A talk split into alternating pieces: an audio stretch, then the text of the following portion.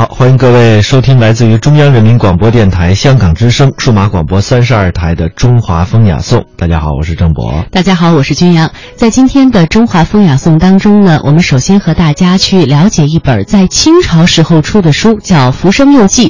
在今天呢，还有很多的读者非常喜欢它。通过这本书，我们看到了古人的雅致生活。嗯，《浮生六记》啊，是清朝一位不太出名的画家沈复，他字三白写的一本。自传体的散文集，这其中呢包括了闺房记乐、闲情记趣、坎坷记愁，还有浪游记快这四篇文章。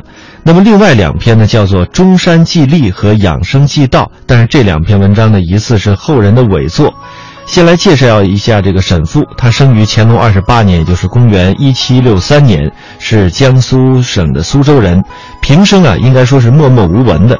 据说呢，到光绪年间，有一位姓杨的先生，才偶然的在地摊上发现了只剩下四季的《浮生六记》的手稿，并且呢，将其一起呢就，呃，这个印出来了。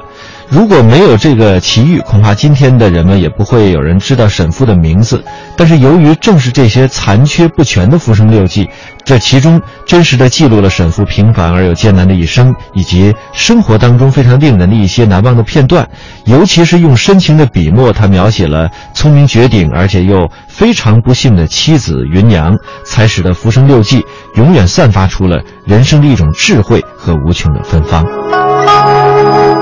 说到沈复的《浮生六记》，这是中国古代散文当中的一颗璀璨的明珠，然而它却被埋没了百年之久。直到五四新文化运动，它的光彩才第一次展现于世人眼前。林语堂、俞平伯等新闻学家都极为赞誉这部作品。林语堂先生曾经这样评价说：“云是中国文学和中国历史上一个可爱的女人。”他当初把《浮生六记》翻译成了英文，也曾经。说，应该叫世界知道。一方面也流传他的芳名，另外一方面呢，因为我在这两小无猜的夫妻简朴的生活当中，看到了他们追求美丽，看到他们穷困潦倒、遭遇不如意的时候，还一直追求一种生活的雅致，追求浮生半日闲的轻浮。那么，《浮生六记》这个文章当中究竟是怎样的一种文字风格呢？我们也来感受一下其中的一两段。呃，比如说，其中的原文是这样说的：“一日，云问曰：‘各种古文综合为是？’余曰：‘国策南华，取其灵快；匡衡刘向，取其雅健；史迁班固，取其博大；昌黎，取其浑；呃，柳柳州，取其俏；庐陵，取其荡；三苏，取其变。’啊，就是这种呃对话式的。然后云曰呢，古文全在呃石器雄，女子学之恐为难。呃，为师之一道，妾稍有耳物曰。那么最后的这个结论呢，就是余戏曰：当日闻君之从长卿，或不在秦，而在此乎？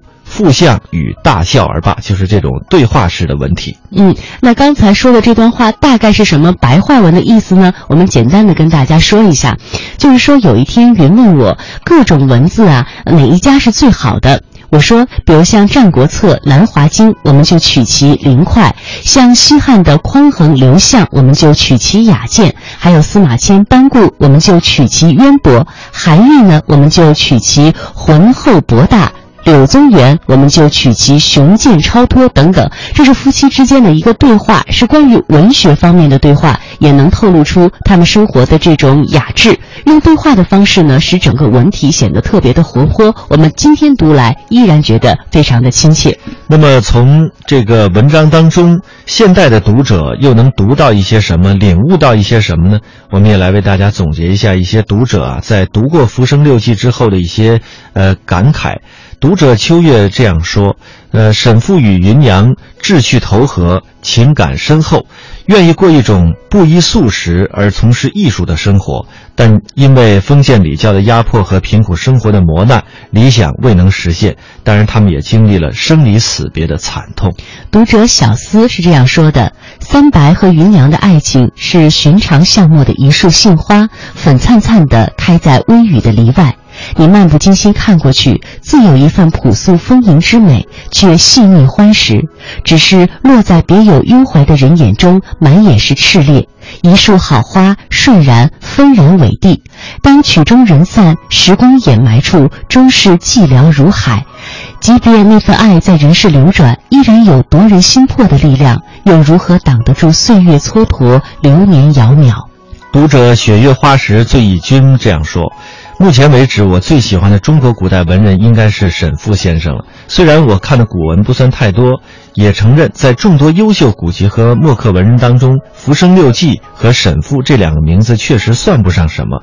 说才华，确实不能和某些文人相比；说影响力，那他更没拿什么能力和别人比的。一直很敬佩和欣赏古代文人的作品，但是大多古代文人啊，都有一种孤芳自赏、恃才傲物的感觉。我觉得从文字里多多少少能了解一个人。在这本自传体小说《浮生六记》里，他写的随意，没有刻意追寻句式的结构之美，但也就在这样质朴的文字当中，最真实的美也就显现出来。其实做文章，并非要自己多有才华、多有独树一帜的写作风格。只要自己内心有最真实的情感，就能打动别人。要相信感情有股熏陶的伟大力量，无论别人怎样看待，把最真实的感情写出来就足以。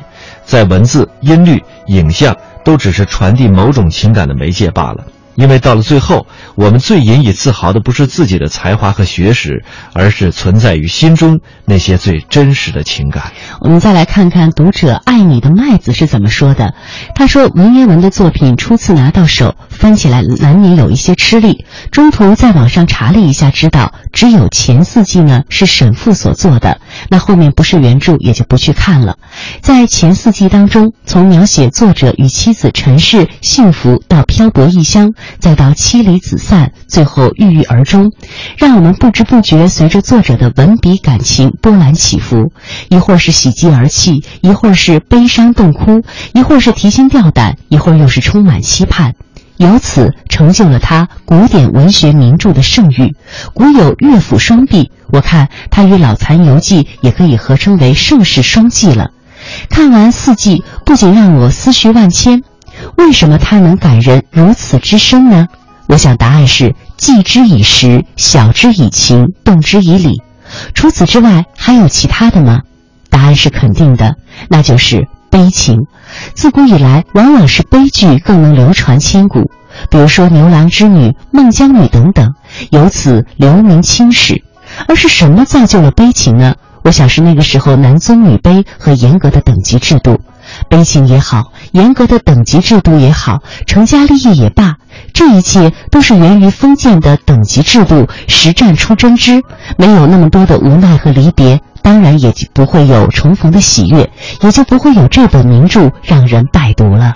我们再来听听读者楼上风雨他是怎么说的。他说：“《浮生六记》，清代人沈复、沈三白的生活纪实之作。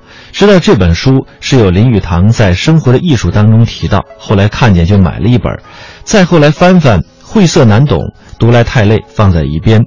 前几个月看见，呃，觉得现在的阅读能力应该可以，果然读来已无大碍。论其文字，属于我极喜欢的一类。”质朴简练，没有奢华无用之语，于平时之中营造出了一幅生动的生活景象，用最简练精确的语言达到了行文目的，才是最好的文字。这就是我喜欢《浮生六记》这本书的缘故。